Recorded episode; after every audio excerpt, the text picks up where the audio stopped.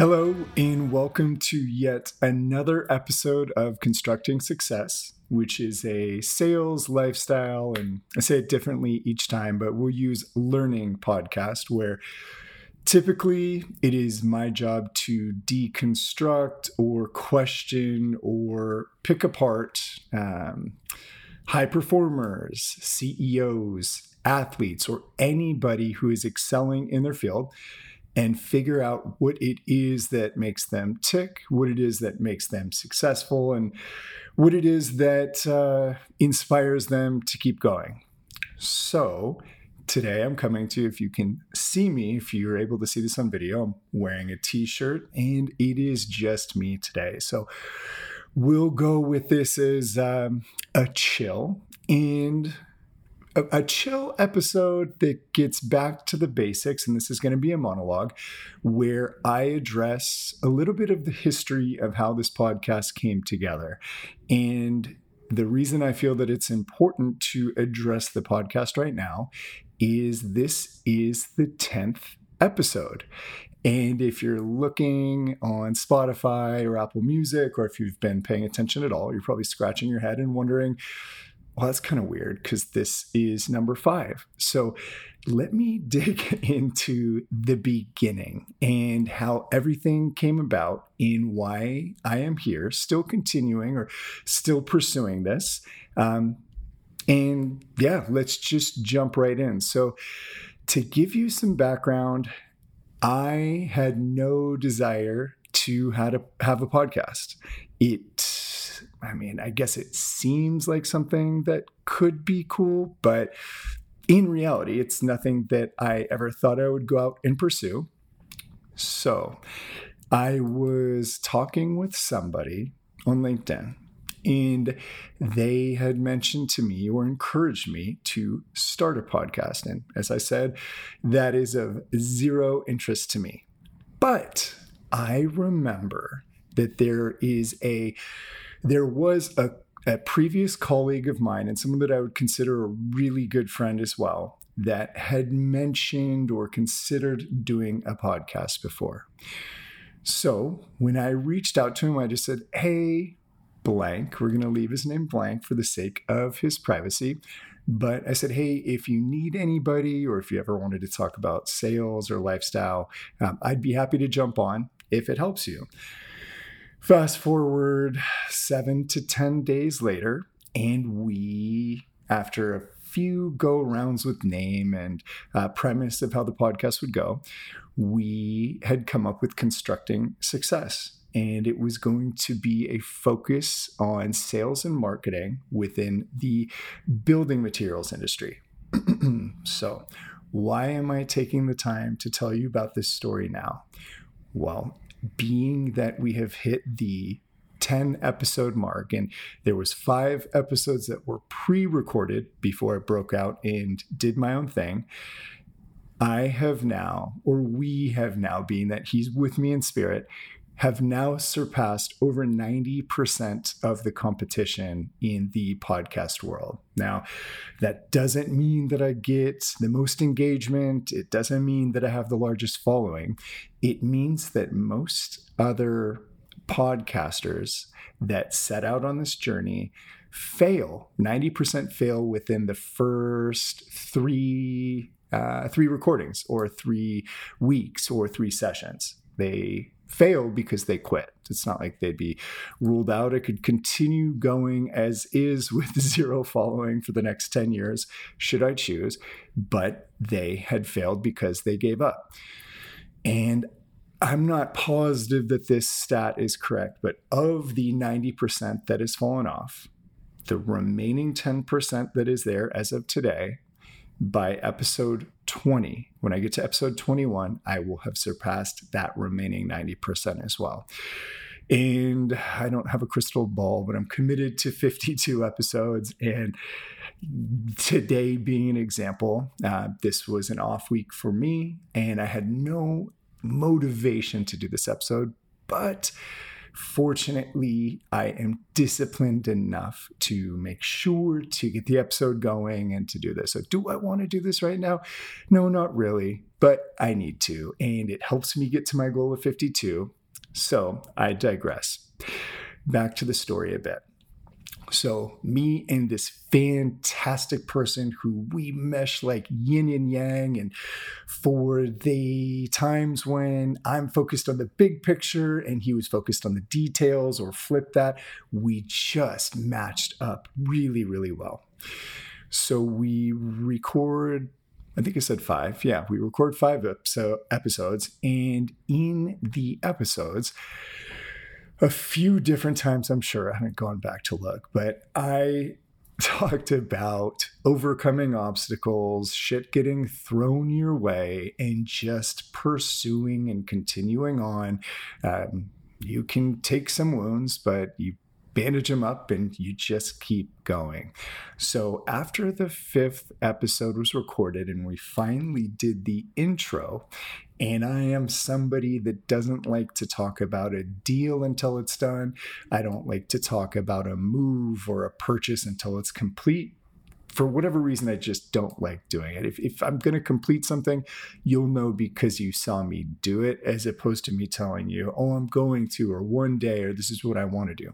So once this introductory episode came out, I was screwed. Not screwed in a bad way, but how could I talk about continuing on and persevering no matter what, only to have an introductory episode come out that I'm promoting on LinkedIn and on Instagram, and it's on YouTube, and now we've got a Spotify and a Apple Music podcast channel or whatever. I really don't know. Like I'm working through this as it goes, but how could I not be a phony, full of shit, horrible example if I didn't practice what I preached and if I just launched one and disappeared?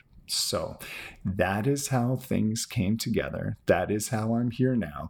And I appreciate whoever's listening to this. I appreciate you as you're on this journey with me of how to keep episodes exciting and to keep guests coming that have something to say, and working through technical edits and whatnot. So there is the introduction for today and some background on why I'm doing this, how it came about, and why I am continuing on.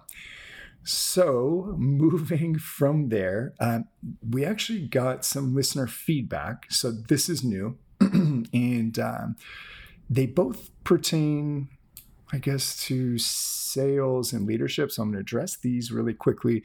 Then I'll move on to some of the lifestyle and hack, life hacks, and further education that I'm excited about and that I've gathered over the past few weeks while I was interviewing other guests. So the question that came in was regarding sales, and it was regarding a sales manager that refuses to role play. And the question was, I don't have it up in front of me, but it was something along the lines of, hey, Constructing Success, I've asked my sales manager to role play with me, and after 2 times, they continue to push it off or say, I'm busy right now, and they don't follow up to pick out a better time. What should I do? So I've talked about this briefly, but typically sales managers that come into the role, they are in that position because they were a high-performing salesperson. So being that they were a high-performing salesperson, that doesn't mean that they are a high-performing manager, leader, motivator, accountability partner, coach, however you want to look at it. So in this situation, what this tells me is that the sales manager has a high need for approval. In other words, they're worried about failing in front of you and becoming embarrassed. A, that's part of it. B, they haven't had the training to coach or motivate, or how would I word this? Yeah, I guess coach, motivate, and definitely, and this falls under coaching, but definitely role playing is something that is difficult if you haven't done it before, role-playing with sales objections and sales issues that you could run into. And the beauty and power of role-playing is when you work through it so many times, you become desensitized to these objections as they come up. So what I would suggest you do is I would suggest that you ask the sales manager, you bring it up again, and you say, call it Derek. I'd say, hey, Derek, it's really important to me that I'm successful in this role.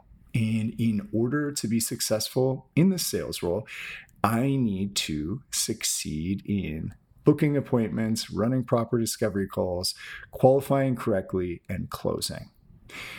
Whether you're newer to this or whether you've been having some difficulties lately, I have been experiencing XYZ issues with whatever, and it would be really important for our success if we could spend a bit of time practicing on how to overcome these objections. Now, being that you are my sales manager and that you've had success selling this type of product to this type of customer in the past, what would you suggest as the next steps for me to overcome these uncomfortable scenarios, these insecurities, or so that I can get more confident and comfortable on my calls or in person? And leave it up to them and see what they say. And if they come back and shut you down, reach out to me again and we'll work through this together. But you've got to put them in the position that it's a mutually beneficial scenario, because the better you do, the better they do. And you also need to express that without them, you don't have the proper resources to be successful. Now, if they're unable to do it, ask them for their recommendation on what resources to use, what to watch, who to listen to, what books to read, and get as much out of them as you can. But to keep this one kind of short, because it's a little bit broader of a topic, that would be my first suggestion. If that doesn't work out, don't hesitate to reach back out. The second email that we received, which I'm grateful that nothing has been negative so far, so knock on wood, was this is a flattering email, and it's comical to me because of the journey to get here, if you will, and I'll dive into what the email said, but it was loosely stated. It was, hey, Derek, you seem so composed and confident when you're on camera and when you're talking with other people and in some of the videos that I've seen you put out on LinkedIn. Did you have professional Did you go to a public speaking course, or have you had any professional training?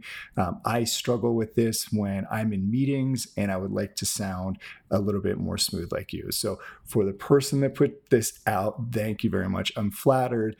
And if you could have seen me nearly like my knees buckle and hold onto the podium in college during a class when I gave a presentation that was about me, that is going to serve as a point A. And if now is a point B, no, I haven't done any professional public speaking courses.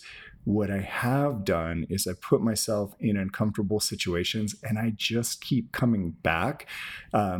When I'm in an uncomfortable situation, maybe it's a public speaking scenario, we'll use that as an example.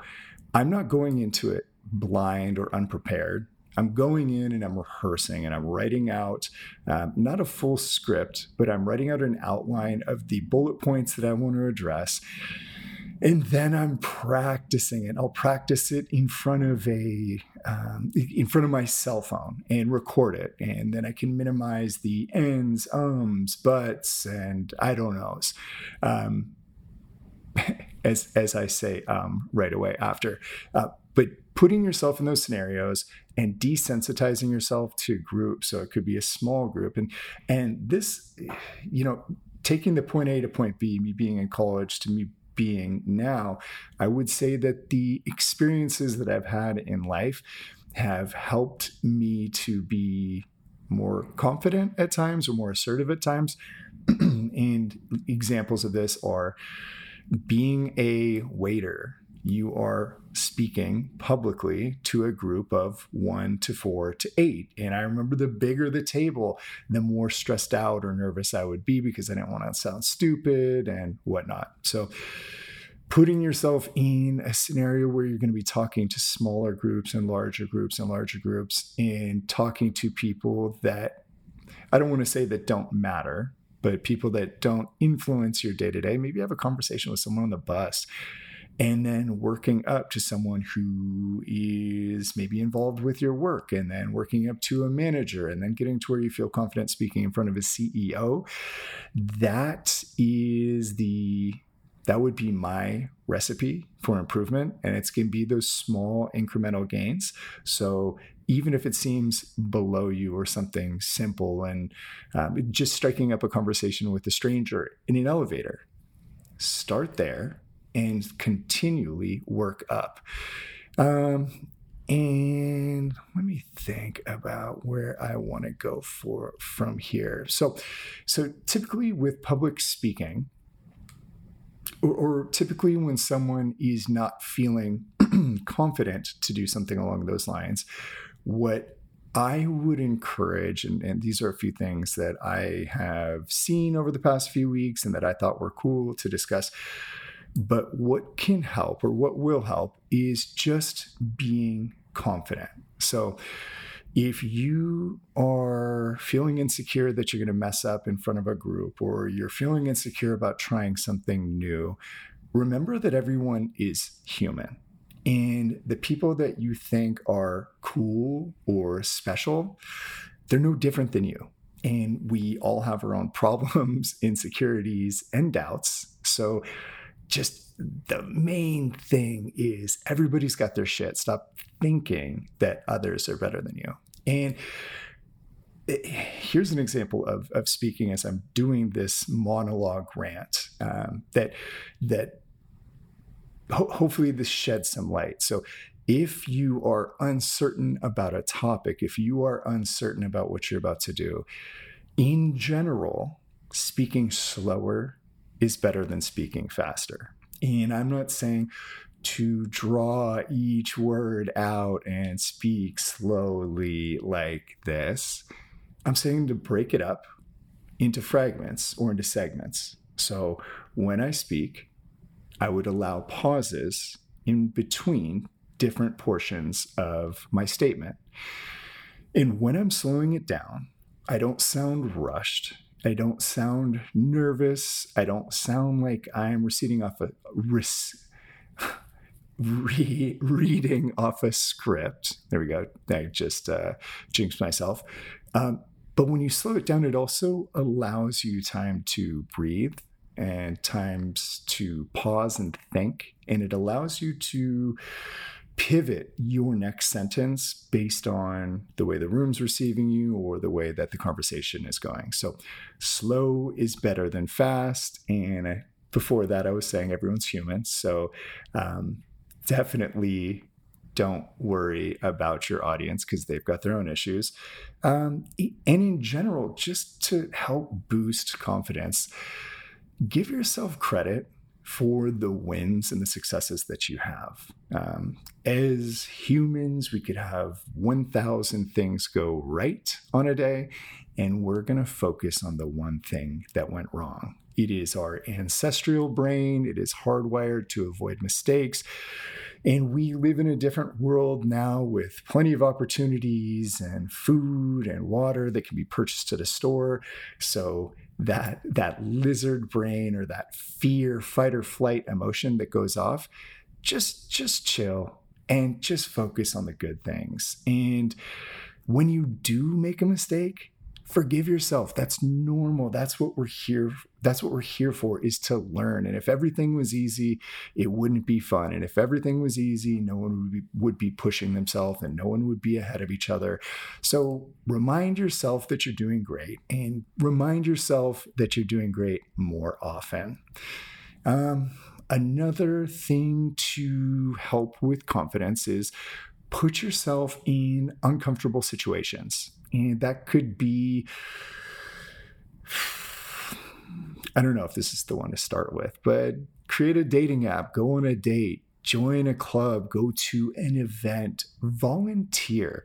Anything that's new, anything that's making your brain rewire because it's out of your normal routine is going to help build confidence. And once things start to get comfortable, your confidence will grow there. So you pick up an MMA class, you start doing jiu-jitsu, you go to a workout class, you go to a cooking class. The first time, it's going to feel weird. The second time, it's not going to feel much better. Who knows? Maybe on the third time, you're dreading it. But I'm pretty sure that around the 4th, 5th, 6th, 7th, up to 20th, you're going to enjoy it more and more. And that's another step to, checking off a box of confidence, if you will. Getting comfortable in uncomfortable situations. And another thing, and this is going to seem so simple and so basic, but take time to get in shape and take care of yourself. So if you're in the gym and you're putting nutritious food in your body and you dress well and I'm not saying you need to get your hair cut all the time, but you take care of your hygiene and you brush your teeth and you floss and you drink a gallon of water a day and you just feel good. I don't know if I've said this already on this podcast, but here we go. And I think it's Deion Sanders that said this, but when you look good, you feel good. And when you feel good, you play good. And when you play good, they pay good. So the first step is just putting on clothes that look good on you and taking care of yourself and being hydrated and getting a good night's sleep. And if you don't like the way that you look, you will shy away from social settings and you will shy away from being uncomfortable.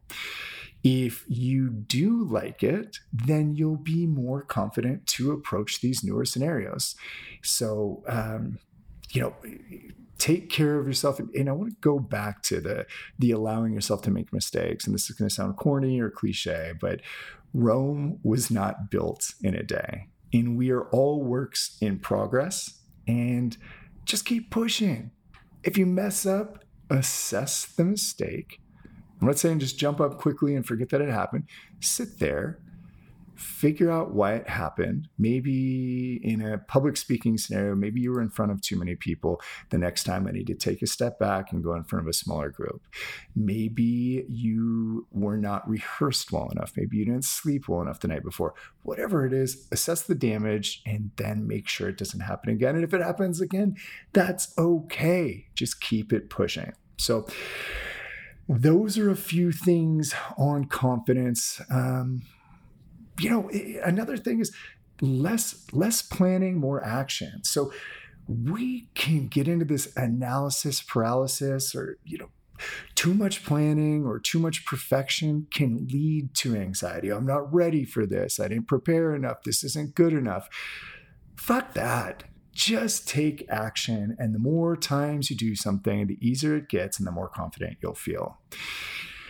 Another thing for confidence, and this is going to be self-limiting beliefs or negative head talk, is believe in yourself. Whether you think you can or you think you can't, you will always be right. So a couple tips on believing in yourself is use self-affirmations. If you need to say to yourself,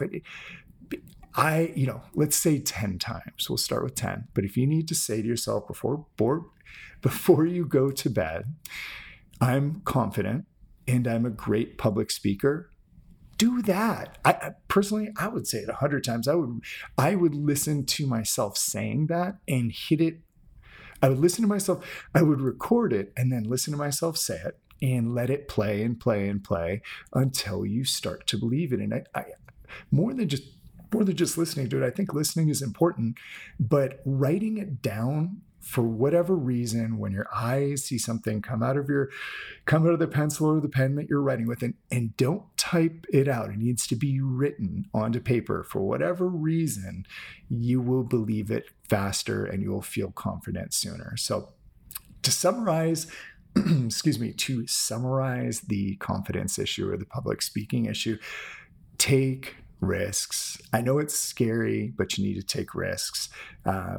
If your dream or goal looks too risky, too scary, too big, overwhelming, whatever it is, break it down into smaller pieces and attack them one at a time. So I hope that answered the question about public speaking. And as always, feel free to message me back. It's info@constructingsuccess.fm, and I'd be happy to help you work through something, answer any questions. And if you find me on LinkedIn, feel free to just DM me there and we can chat. So another thing that I think it's been 3 weeks since my previous monologue. Another thing that I think is important is I've stated that it's important to find a mentor. I've stated that it's important to surround yourself with positive circles, but I did a disservice and I made a mistake. Here we go. There's me making a mistake. I don't think I talked about what that means. So a positive circle, that's a pretty blanket statement or bland statement. So to dive into what I mean about the right circles or the positive people to be around is you want to surround yourself with people who are inspired. They are inspired to do what it is that makes them wake up in the morning. They are inspired to help others. People that inspired are inspiring to be around. I don't need to go much deeper into that, but you'll know the feeling when you leave a conversation. It's like, I've got a mentor, and this is someone I would say is in a circle of mine, but I've got a mentor that I will go to dinner with, and we go to dinner quarterly. And when we sit down, because I have to get up early, we typically meet around 5. If we met any later, and you'll understand as I tell the story, we'd be in trouble. So when I sit down at 5, we usually get kicked out of the restaurant. Like if the restaurant closes at 9:30 or 10, we are sitting there until they are sweeping around us. Now, why am I telling you this story? I feel so recharged after these dinner meetings, if you will. Dinner meetings, dinner dates, however you want to look at it, that I am inspired and I'm ready to tackle the next day with that inspiration. And we don't even have to be drinking. We can talk for 5.5 hours just bullshitting, he and I. So look for the person that makes you feel that way and look for someone who's passionate, whatever it is. Maybe they're passionate about volunteering at dog shelters to ensure that dogs don't get euthanized. Whatever that passion is, find someone who is passionate and driven and motivated. And another huge thing to look for anyone that you're going to surround yourself with is find people that are grateful. Find people that practice gratitude. Find people that look for the silver lining. Find people that are appreciative for every moment, whether it's good or bad. Because if it's good, they'll be grateful for that exact thing. They'll be grateful that they were so fortunate to experience something like that. If it's bad, they'll be grateful for the lesson. They'll be grateful for the change that was made for them because maybe they weren't strong enough to do it on their own. And surround yourself with people who are open-minded. Just because they don't agree with the topic, they can still be open-minded and still entertain a conversation. I recently had 2 friends that don't talk anymore. And the reasoning for the falling out was one has certain political beliefs and the other vehemently disagreed. And while the one who had the political beliefs was able to put all of that aside because the relationship meant so much to, we'll call this person A and the other person B. It's rich if you know who these people are. That worked out perfectly. So person B didn't even entertain a conversation from person A, didn't want to hear them out, and was so close-minded that they gave up a friendship of I don't know, probably something like 25 years without a conversation. It was like the dump and then the ghost, like not even a breakup dinner, not a breakup conversation. And it left person A really hurt because person A would have loved to sit down, have a beer, talk it through, and be able to put that aside. Like, I understand you feel this way and you understand I feel this way about one topic. Can we continue the conversation, or can we continue the relationship knowing that this is something that we don't discuss anymore? So being open-minded, it's good for you. It's good for everybody around you. And if you're closed-minded, you're just going to be a fucking problem. That's just, yeah, there's my insight on it. Be open to everything. Try everything. Be judgment-free as much as possible. I need to work on this. And yeah. And the last thing I would say about positive circles is, I like to be in groups where I have to work my ass off to keep up. That's just my own thing. It can be exhausting, but surround yourself with people where you've got to constantly be pushing to be on their level, and they will help you level up consistently.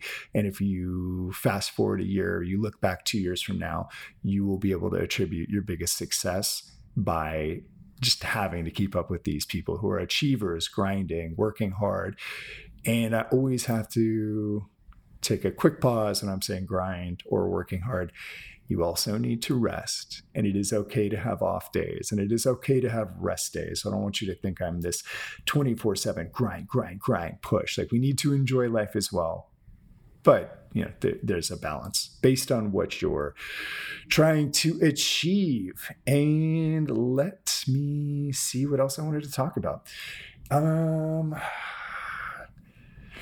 There was a study done, and it was put into a TED Talk, but there were I think it was 4 or 5 profound takeaways from happiness and what goes into happiness and what to focus on in order to feel happy more often and every day in life. And so those things are, and this goes back to the positive inner circle, but one is happiness is most profoundly influenced by the quality of our relationships. Strong and supportive connections with family, friends, and community lead to a longer and more fulfilling life. So communication is huge. Having some sort of routine, some sort of community, some sort of, I just think purpose can fall in line with routine, whether that's you walk and you say hi to the person at the coffee shop every day, whether you have a routine and you pick up your bagels from, Noah's bagels or Einstein bagels once a week. We do need some sort of routine, and we do need some sort of connection emotionally in order for us to feel a longer and more fulfilling life. And your emotional well-being, that directly impacts your overall health. So if your emotional well-being is off, if something's going wrong in your life, don't be too proud to reach out to a counselor, get professional help, journal, talk to a friend. Also, beware that the friend might get sick of your shit after a while. And that's why I think there's value in talking to a professional. And I'll take this moment. I have to say thank you to my mom, for sure, and my sister, for sure, for listening to all of my problems. And I go through some wild shit, and I don't know how my mom doesn't. Well, yeah, I do know how, but my mom should have a lot more gray hairs than she does due to the things that I brought to her. So I want to say thank you to both of them, because I've overwhelmed them with bullshit and repeated problems and, you know, just annoying things. So thanks, Mom. And thank you, Jordan. And anyway, back to your emotional well-being. Other ways to help with that is prioritizing self-care. And when I'm saying self-care, proper sleep, proper nutrition, and exercise. So with exercise, I'm going to do a quick segue here. With the exercise aspect, there was a study done, and it was from researchers at the University of South Australia. And what they uncovered is that exercise, just exercise alone, should be the mainstay approach for managing depression or any mental health issues. Now, I'm not a doctor. I don't claim to be. There are scenarios where we absolutely need medication or other methods. But in this study, they found that physical activity was 1.5 times more effective than counseling or other leading medications. And what that is, I've talked about this briefly before, but your muscles secrete chemicals and proteins when you exercise that are good for your brain health. So when you have these in your bloodstream, so when you contract your muscle, in any way, the harder, the better. But when you do that, it dumps these chemicals that scientists have called hope molecules. It dumps them into your bloodstream, which goes into your brain, and it makes you more resilient to stress and depression. So whether you're walking, which I walk so much, walking is one of the best ways to get exercise. You get outside, you get to feel the elements. It's good for unwinding or waking up, however you want to look at it. But walking is great. Running's awesome. I'm not doing any of that right now because I'm just over running. I ran a marathon recently. Just don't want to do that. Dancing is great, and you'll catch me dancing at a show or on a weekend should I go out. Hiking is great. I need to do more of that. Weightlifting, I love. Swimming is amazing. But anything that gets you to contract your muscles, that will help dump these hope molecules into your bloodstream. So going back to what I was saying about the mental health and taking care of yourself and the pursuit of happiness, prioritize your self-care. And that could also be, gosh, what did I do that was stupid but felt good? I got a pedicure when I was training for the marathon. I felt like it was important for me to prioritize the health of my feet, and yeah, just things like that, getting a good haircut, going and getting a massage, whatever it is that makes you feel good will help you be more happy. But the three things that I'm going to key in on that are most important for me is 1, sleep, 2, nutrition, and 3, exercise. And just another happiness. Another thing that helps me be happy, and I'm not like this all the time, but gratitude. And I talked about practicing gratitude earlier. Gratitude is more powerful than you think. And expressing gratitude regularly for the small joys, the stupid little things, and even if you are able to, the gratitude for the things that don't go that well, but that serve as a lesson. If you can get behind that, it can be frustrating at times, but those will help increase yours, mine, our overall sense of well-being. So take a moment each day to appreciate the blessings and the lessons that you have in your life, big and small. And from there, I took a note. So delayed gratification. Delayed gratification, this is an important topic for me because it falls under discipline, and discipline is the strongest form of self-love. So delayed gratification is making the decision to eat the apple instead of the donut. Now the donut, immediately the sugar would go into my bloodstream. I'd feel that quick high. It would taste good. It would feel good. But 20 minutes later, I'm going to feel kind of shitty. I'm not going to have the right fuel in my body to exercise the way I want to. And I'm probably going to feel lethargic. Now, delayed gratification, I think apples are pretty good, actually. So maybe this is a bad example, but eating the apple. It doesn't taste as good as the donut. It's a little harder to eat. It's more fibrous, requires more chewing, and it's just, it's healthy food. But fast forward 20 minutes, my glucose levels are back up. My blood, the sugar levels in my blood are good. I've got more energy, more sustainable energy that I can burn from an apple than a cup of coffee. And I've got good fiber in me. And I've probably got some sort of almost like little flossing going on with my teeth as well.